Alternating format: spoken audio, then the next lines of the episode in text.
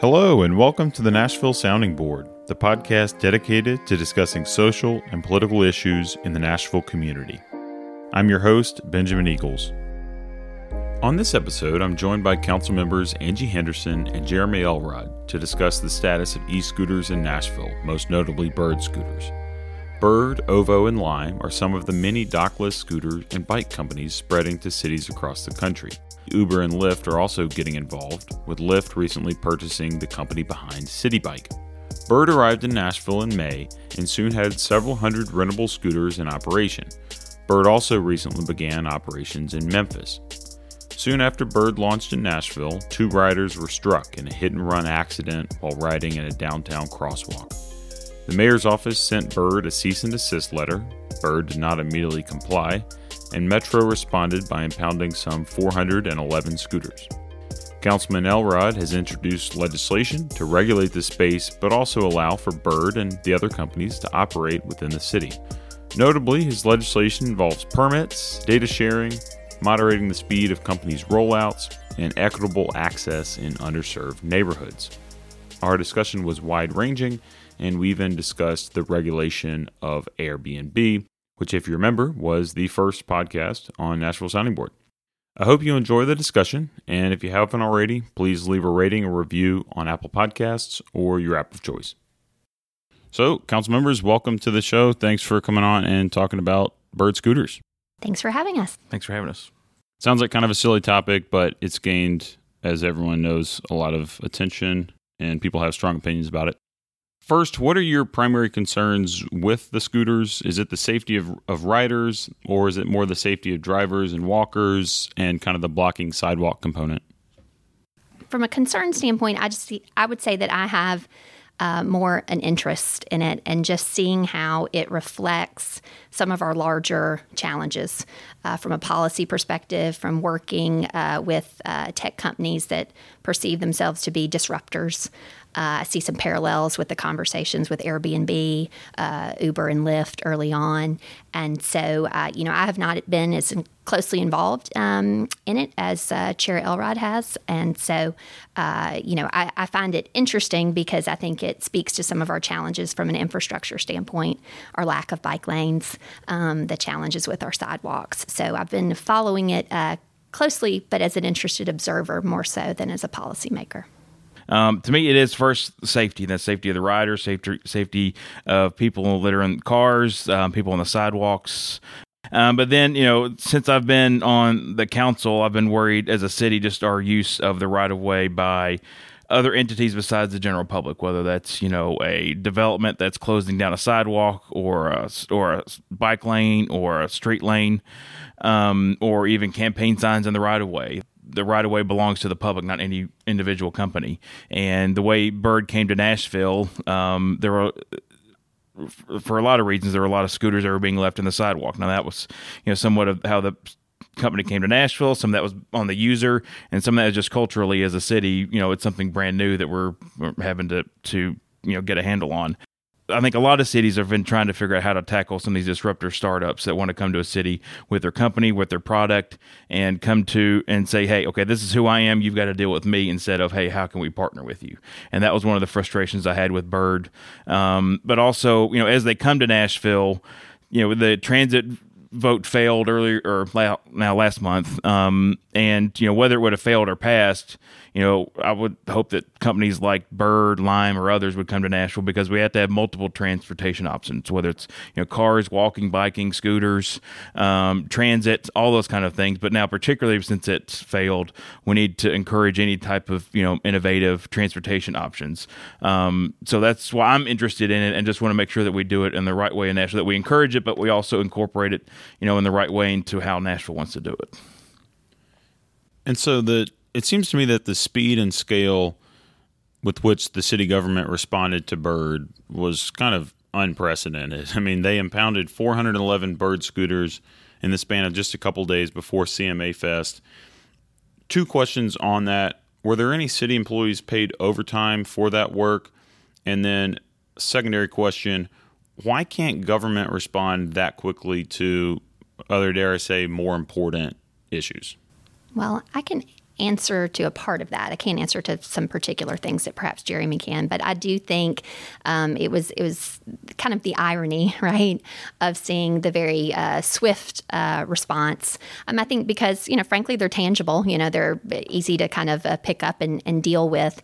Um, but so often, Jeremy and I both are engaged with the community around their concerns about uh, people parked in bike lanes, um, people blocking the sidewalk, and um, we continue um, to to push uh, our uh, departments in the area of enforcement right? And so um, I think, you know, the irony was uh, pretty stark to uh, those folks who are, say, cyclists, right?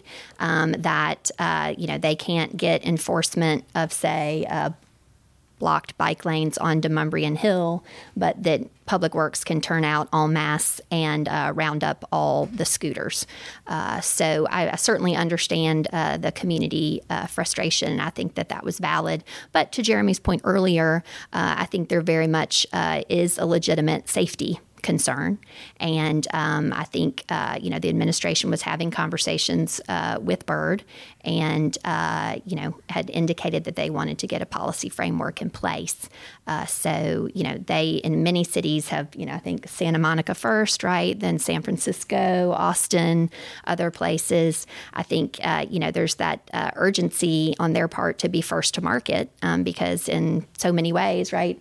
When you refer to short term rentals, what do you call them? You call them Airbnbs, you know, Xerox machine. I mean, you know, kind of, yeah. you know, first to market. Um, uh, you know, so Bird Scooters wants to be first to market. But you know, you've seen in other cities where uh, you know a, a, company like say Lime, um, Lime does uh, dockless bikes and scooters. Um, I think they were speaking. I can't remember if it was in Austin, but you know they were in conversations uh, trying to work out a policy framework. You know, being a good actor, working with the city, um, and then Bird hit the street. You know, and then so Lime hit the street. You know, they kind of walked away from the table. So um, it's it's it's challenging. I think there's patterns, obviously, but in any one particular city, it's kind of different of who's talking first and how they're going to respond. So um, yeah, but it was decidedly like, wow, okay, okay, Metro, alrighty. I mean, I'm not, wasn't necessarily opposed to it, but it was somewhat ironic. It was impressive.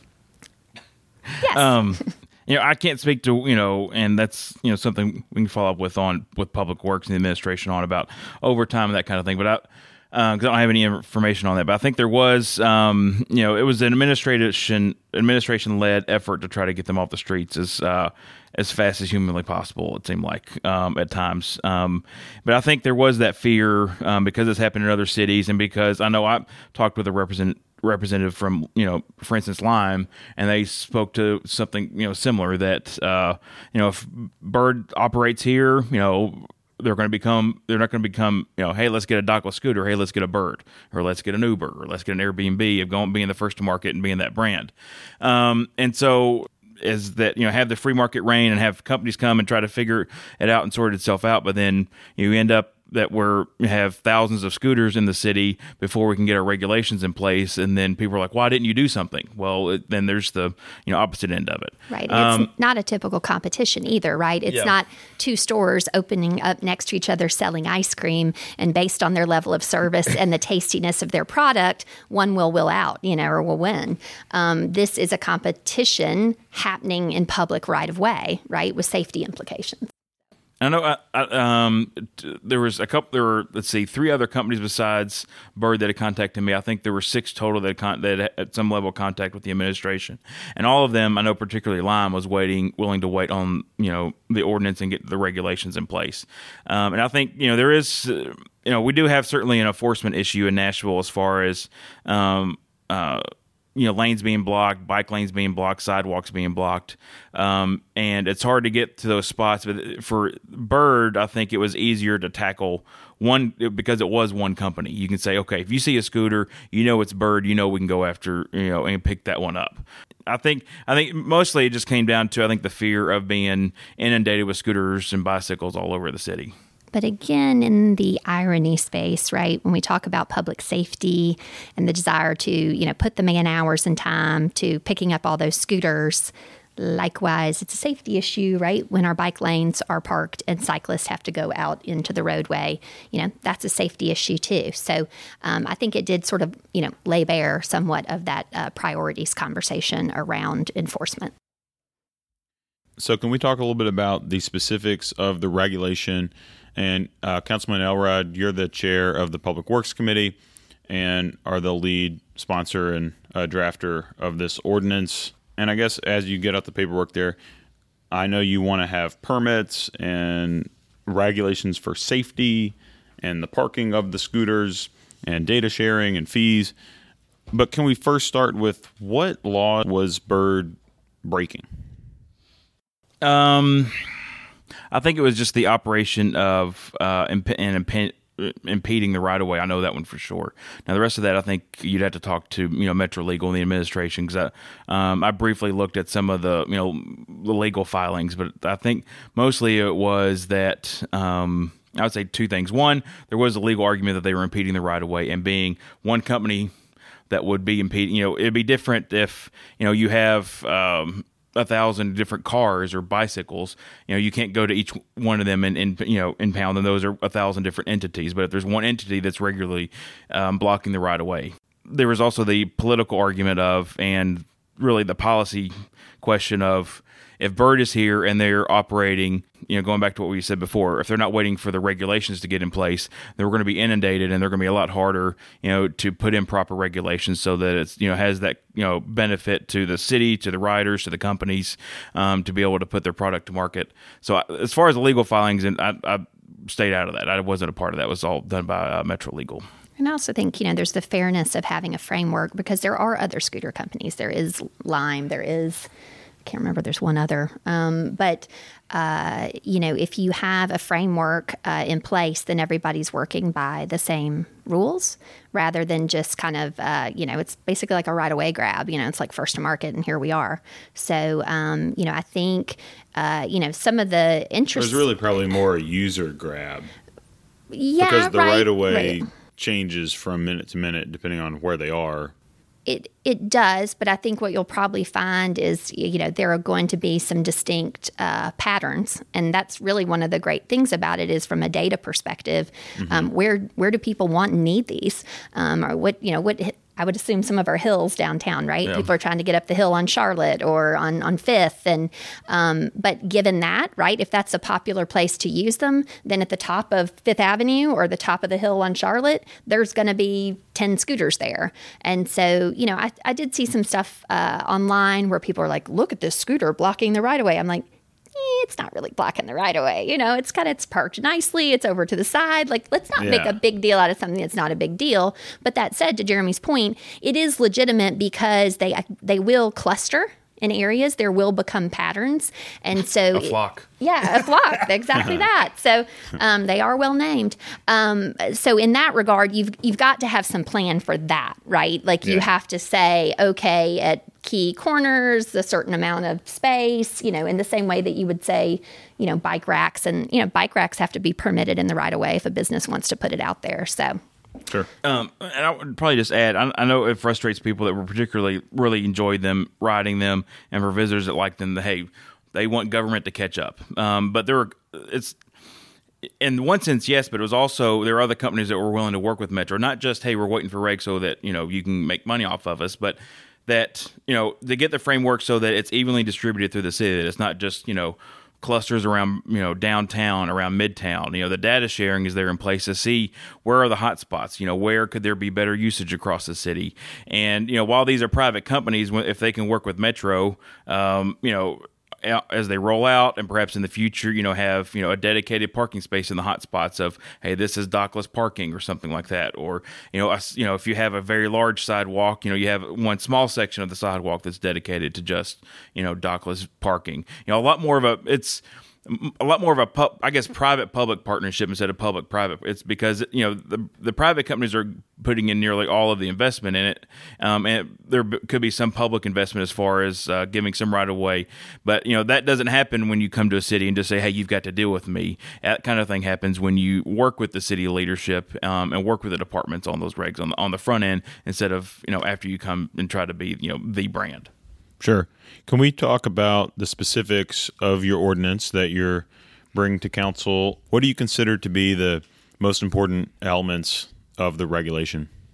Um, I think, well, what's been getting attention the most is, um, at least from the operators, are is you know the caps of how, and that's what I think has been really the. You're starting them out at 250 scooters for three months, and then bumping it up, and eventually they can run over a thousand, but they have to kind of start and prove that they're good actors, I guess. Yes, and that's the you know that's the way it's drafted now. There have been other cities that have hard caps of, you know, you only have so many companies in a city, and they can only have so many 250 or 500. They're more of a a more true pilot project.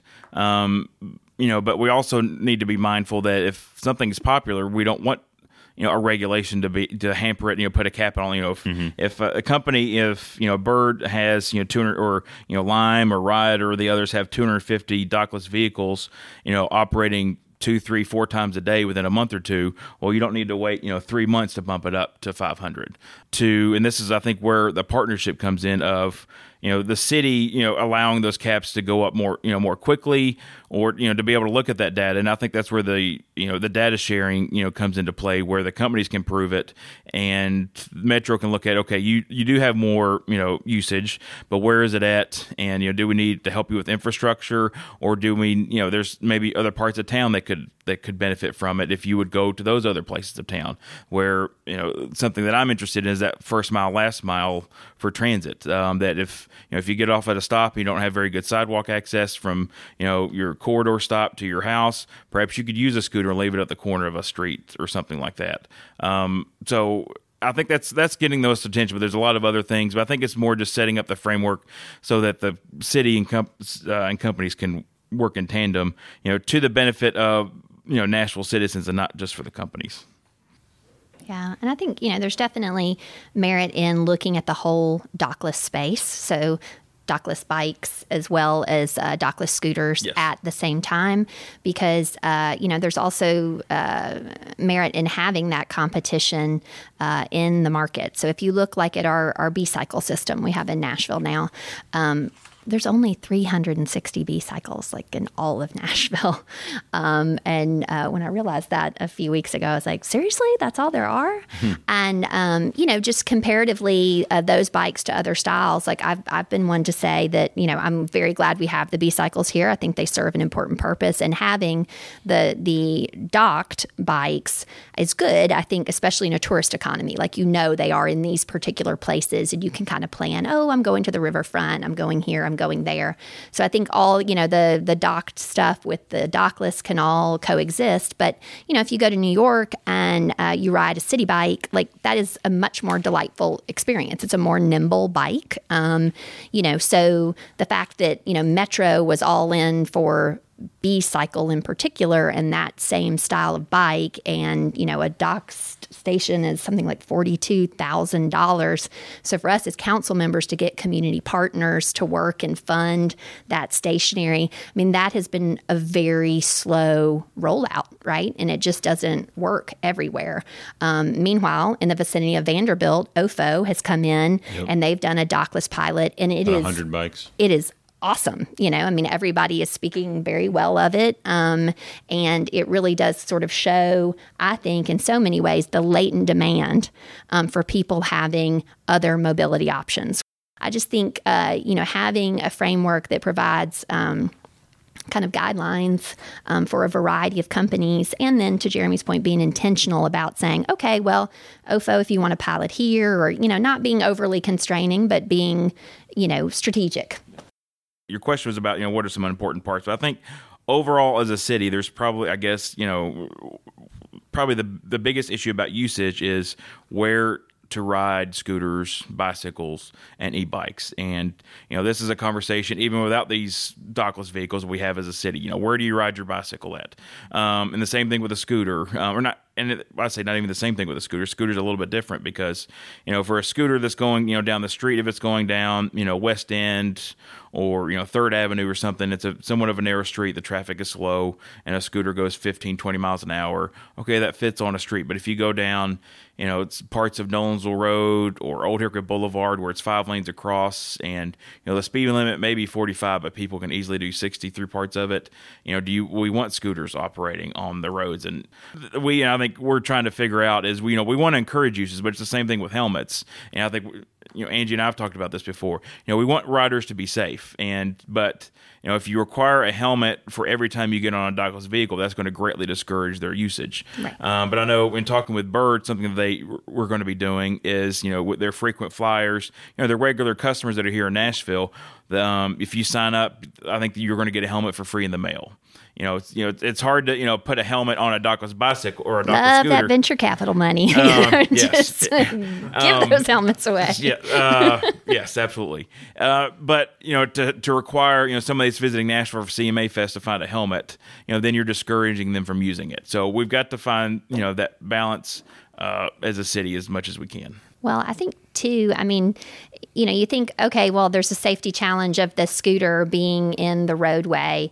Um, but, you know, it's the same challenge any day for somebody on a bike. Yes. Um, and, uh, you know, so I think then that is sometimes why you see kind of the cycling community, again, oh, the irony, you know, like uh, w- wish somebody cared as much about me with my, you know, old bike that I've had for 10, 15, 20 years.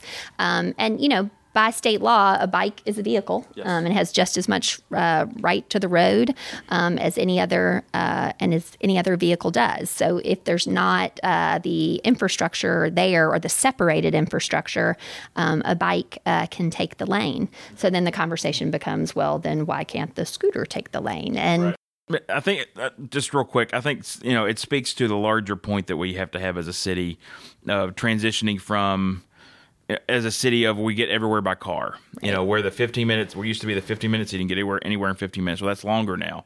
And so, you know, one of the reasons I supported the transit, you know, initiative and one of the reasons I support this is we need more options to be able to get around the city. Um, and you know, whether it's sidewalks, bikes, scooters, transit, whatever. Um, and not just, you know, cars, but we also have to change our mindset as a city to be more accepting of those, you know, accepting of the side of the uh, you know bicycle that's on, you know, sharing the lane with you or in the lane ahead, and not trying to get frustrated that you know you're it's you know two lanes in each direction with a turning lane. You're in the far right hand lane, and there's a bicycle going too slow. You can't just get frustrated and just weave around them in the other lane, and then you know cause an accident you know we need we can you know write st- you know regulations all we want to but as a city we have to be more accepting of those other modes of transportation um, as we go forward and as traffic keeps getting worse When we talk about the mobility options, it seemed like the scooters drew a lot of criticism where I'm not sure they would have drawn that criticism if they'd been bikes. In a lot of ways that we've talked about, the scooters aren't that much different from bikes. The wheels are, are smaller, but they go about 15 or 20 miles an hour with one person on them. Um, and, and again, the the OFO story at Vanderbilt, they soon they seem to have had great success. If instead of the bird scooters, we'd woken up to basically being Amsterdam with people biking everywhere, do you think people would have been so up up in arms? And does this just not fit our preconceived notions of what kind of non car transportation should look like? Yeah, I don't know. I mean, I saw a little bit of that too, where I was surprised. I mean, there are many people, uh, you know, who are are cyclists and advocate for sidewalks that are, you know, think that the the scooters are great. Sure. Um, uh, but uh, it really does kind of run the gamut, frankly, on people's uh, response to it. I think. Um, I think some of what you see there again is sort of that tension of um, feeling like, hey, you know, I've been here on my bike, you know, for uh, years and years and years. You know, not um, having, uh, you know, the the infrastructure and so forth that I need. And so, um, you know, the fact that uh, the you know the scooters are here and then on the other side right like you'd think people who are into multimodal options and transit and otherwise Would wouldn't universally for it. wouldn't begrudge the fact Well, that they're they're here.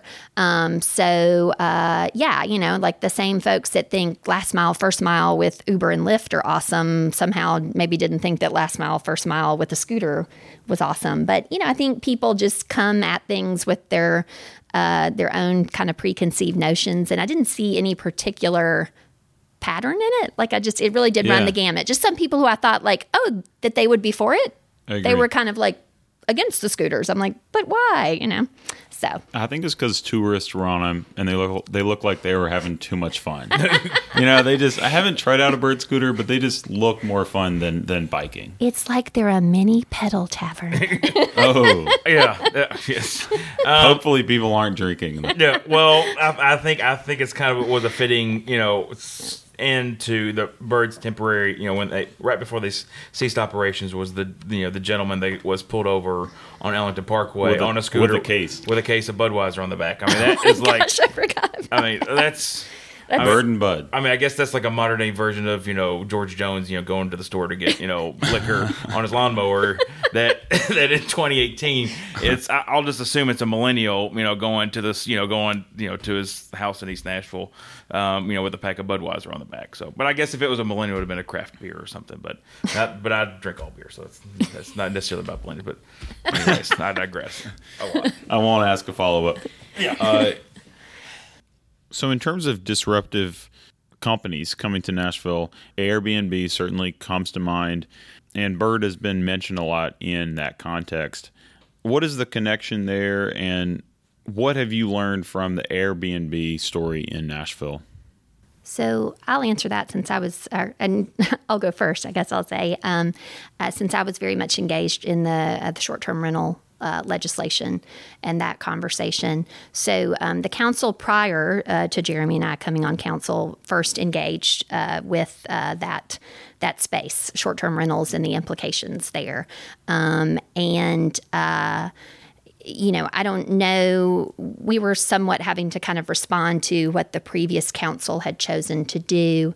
Um, but, you know, Airbnb as a disruptor, it was very much their business model.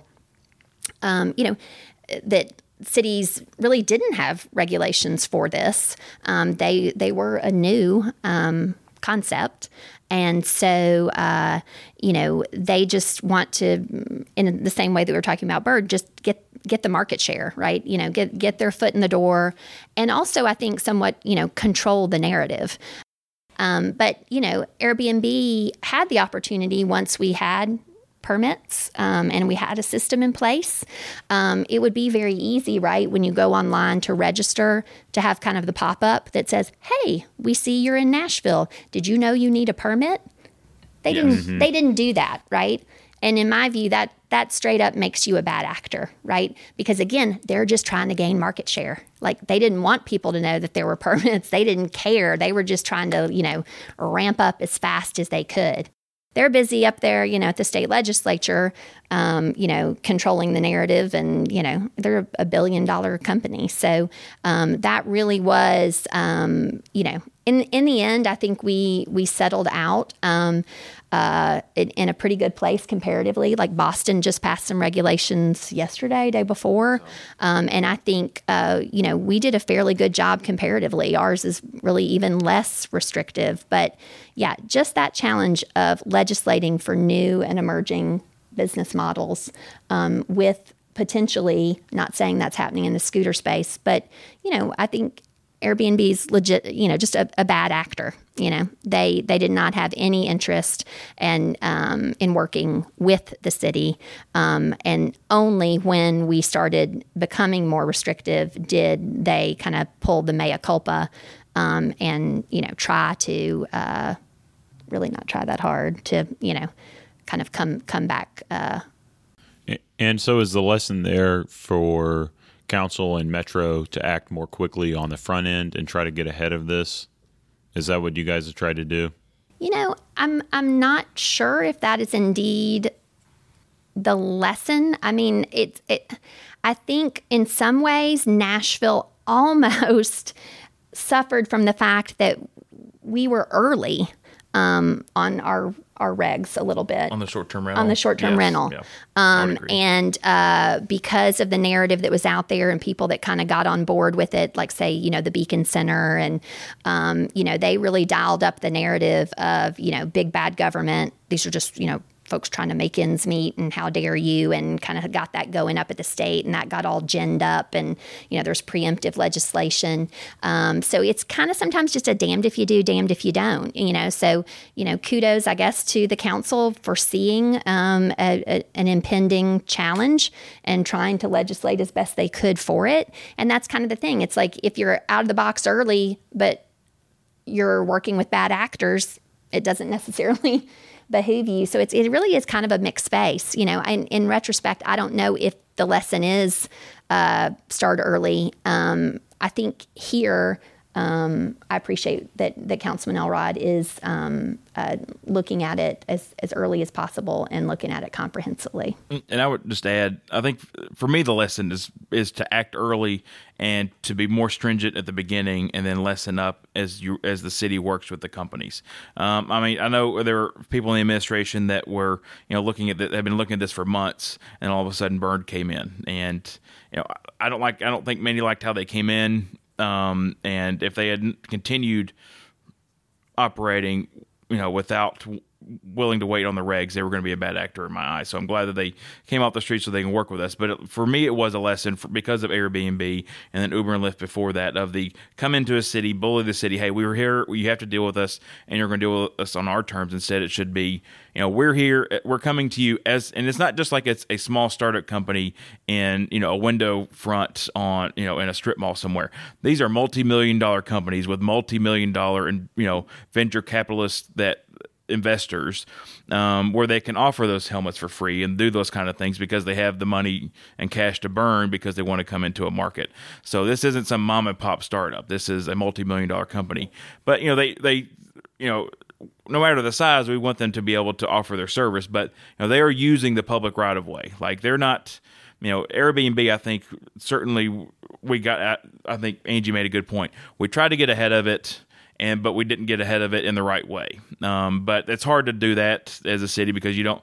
That was one of the first, you know, kind of venture capital, you know, startup disruptors. But now I think, at least for me personally, and maybe I think it's seeing with this with the dockless vehicles in other cities. Other cities have learned that lesson of, you know, do small pilots at the beginning or put strict, you know, re, you know, put strict, you know, regs in place at the beginning and work with them as they roll out instead of, hey, just come in and then we'll figure it out as we go. It's you know you're you're a venture capitalist company that venture capital company startup that is worried about your bottom line and trying to get back your investment. And that's fine but it's our right of way that you're using to do it whether it's you know operating scooters improperly on our streets you know clogging up our sidewalks with you know you know dead birds or whatever however you want to put it um, that we need you know work with us. And you can have your business and offer your service and our citizens have the benefit of a new option or a new service. And you know everybody wins if we work together instead of being in an adversarial role. Right. And i think airbnb took just really an overt adversarial position. Like they were never a work with the cities kind of a thing. As you move forward with this ordinance what do you think the potential stumbling blocks are? And specifically with the data sharing are there other companies that share that level of data? I mean, I think about Uber and Lyft probably wouldn't be down to share ridership data and point to point data and the sort of data that, that you're looking to for uh, Lime and, and for Bird and other scooter companies to share. Do you see that as an issue? Um, I don't think so. I think for a couple a couple reasons. One is in my talk so far with the dockless companies, they haven't mentioned that to me. Their Great. main concern is about you know the caps of being able to you know ramp up their operations as they become more successful and used more often. But also, I think this was used from um, or this part was modeled after I think a Chicago ordinance, um, similar or maybe another city I can't remember. Um, but I think this is patterned after what other cities are doing. And I think because they are using the right of way, you know, Uber and Lyft, you know, it'd be good to have their data for traffic congestion, that kind they of thing. more bargaining power. Uh, but you know, but for a you know a scooter or a bicycle, they're using the right of way a lot more. You know, you've got to park that scooter or that bike somewhere, or you're going to be using it, you know, perhaps on the sidewalk, whether legally or illegally. So it's more of a partnership, and we can actually do something productive with that data. And I think it's you know something that I'm mindful of is to not just have these clustered around you know areas like downtown Broadway, um, but try to get them in all parts of the city. So it's not just you know in the gentrified areas of Nashville or the tourist areas of Nashville, but those areas that have you know high concentrations of poverty. So those everybody has the opportunity of a low cost option to get around to this get around the city to have that last mile connection you know that to me is important to not just have it in you know the popular tourist or you know dense areas with you know higher income or you know high traffic counts but to make it more equitable you know across the city. And there's you know language in there uh, about you know if you have a certain level of operations, a certain number of vehicles, and in Nashville, you have to operate in, you know, have a certain percentage in the Nashville Promise zones, you know, and so me personally, that's something that I'm concerned about, and because that's why you know I supported transit, I support you know building sidewalks, bike lanes, all those kind of things. Is so you know I don't just don't want scooters to be operated around CMA Fest or downtown or Midtown or Germantown around you know you know Sound Stadium. I want them to be used in a lot of parts of Nashville. It'd and, be great if someone in your district could take a bird to go to the zoo. Yes, right? that would be great. Yes, awesome. Um, you know, I think Uber is now right. They were kind of holding out on that data, but I was I was looking back here, had my phone because um, I thought I remembered reading something about them. So they're now sharing data with DC. Um, and I have read some articles about, I think it's good that they're doing that, right? Because to Jeremy's point, it is in the public right of way and it helps us as a city, uh, you know, Uber in particular, you know, a lot of the things, I keep bringing up those Demonbreun bike lanes, but bike blocking those bike lanes are Lyfts and Ubers dropping off at the bars, right? And so, you know, where are Lyft and Uber doing the majority of drop offs? And what does that mean for us from a curb management standpoint as a city, right? Then you can identify identify a particular Uber Lyft drop off point, paint out that curb, you know, yes. work and make that safer. So um, that, you know, that behooves Uber and or Lyft and it you know and I think Lyft has had a better um, kind of data sharing relationship with cities. And I think that is somehow how they've kind of uh, positioned themselves a little bit um, differently. And I think Uber has realized like okay you know it might be better to kind of come around on that. But I think you know what's interesting you know I, I think maybe one of the reasons that they did not maybe want to share their data was that in doing so it's been shown that you know rideshare doesn't really reduce traffic, it kind of contributes to it, especially in kind of hub areas, um, you know, where they're circulating yep. um, for rides. So, in terms of the future of the legislation here and when we can expect birds and limes and whatever else are these scooter companies back on the streets and on the sidewalks and in the bike lanes and in the right of way. What's the time frame of that? I know your bill is coming up before council. Can you give us a look ahead? When can we expect them? And are you confident? Are there any stumbling blocks in terms of getting votes? still putting the legislation together, talking with the administration companies, you know, other stakeholders in Nashville like Walk Bike. Um, a, timeline is my hope is to get it passed on third reading, but on at the second meeting in July. And for you know, a, what could be a complicated issue, that's a very accelerated time frame because mm-hmm. you know luckily, you know, Metro have been doing some work already, and some other cities have been working on this. You know, but it's still a very new area. So we, I want to put something together as fast as possible, but still be, you know, very forthright and purposeful on, on how we do it to make sure that we accomplish the the policy goals that we that we've talked about. But you know, bird ceased operations. You know, I want to personally. I hope that we see these options as fat on the streets as fast as possible. So, um, you know, get into a little bit of you know the procedural stuff is you know our second reading is up um, you know this our second meeting in in June which is next week. And uh, you know have a substitute basically a rewritten ordinance so that everyone can comment on it, the administration uh, companies stakeholders the public. You know this is what you know this was my second draft. The ordinance was the first draft. This is the second draft. Um, defer second reading until that first meeting in July because you know we are going to have this is you know budget month, so this isn't the time to belabor you know go through you know this. You know we need to concentrate on the budget this month, not just we as a council, but the administration, Metro Legal, all those kind of things have also talked about that. Um, but then pass it on second reading, the first meeting July July third, and you know, as you know, on second reading is where the, pretty much bills or excuse me, ordinances get amended, and then hopefully pass it on third reading in the middle of July. And I'm hoping I don't I don't know how long it'll take Metro to ramp up and to be able to you know take in um, permits and all that kind of thing. Um, but an idea I had is you know set operations they can start on August one or August 15 or whatever, like a date certain, and have you know dockless uncage the birds. Yeah, well, and uh, and not even just birds, like have a dockless vehicle day of uh, you know anybody wants to come to Nashville get permit, get everything lined up, and then everybody's going to launch on the same day, and we can have a really big event for Nashville. Of it's not just birds, it's you know it's scooters, bikes, you know e-bikes, you know whatever it is, and even have B-cycle there. Of guys, we're you know Nashville, we're changing. We need to have more options. Here's you know two, three, half a dozen, dozen, however many it is, dockless vehicle companies. This is what we're changing to as an option that people can have. So let's have a big lunch day, not just have it one at a time, but have one big event. I mean, that's just an idea that I had, but I'm hoping to, you know, we can pass it as soon as possible. Hopefully, mid July, beginning of August at the latest. Well, that's all the questions that I have. Uh, thanks so much for coming on the podcast. Really appreciate it. Thank you. Ben. Thank appreciate you. It.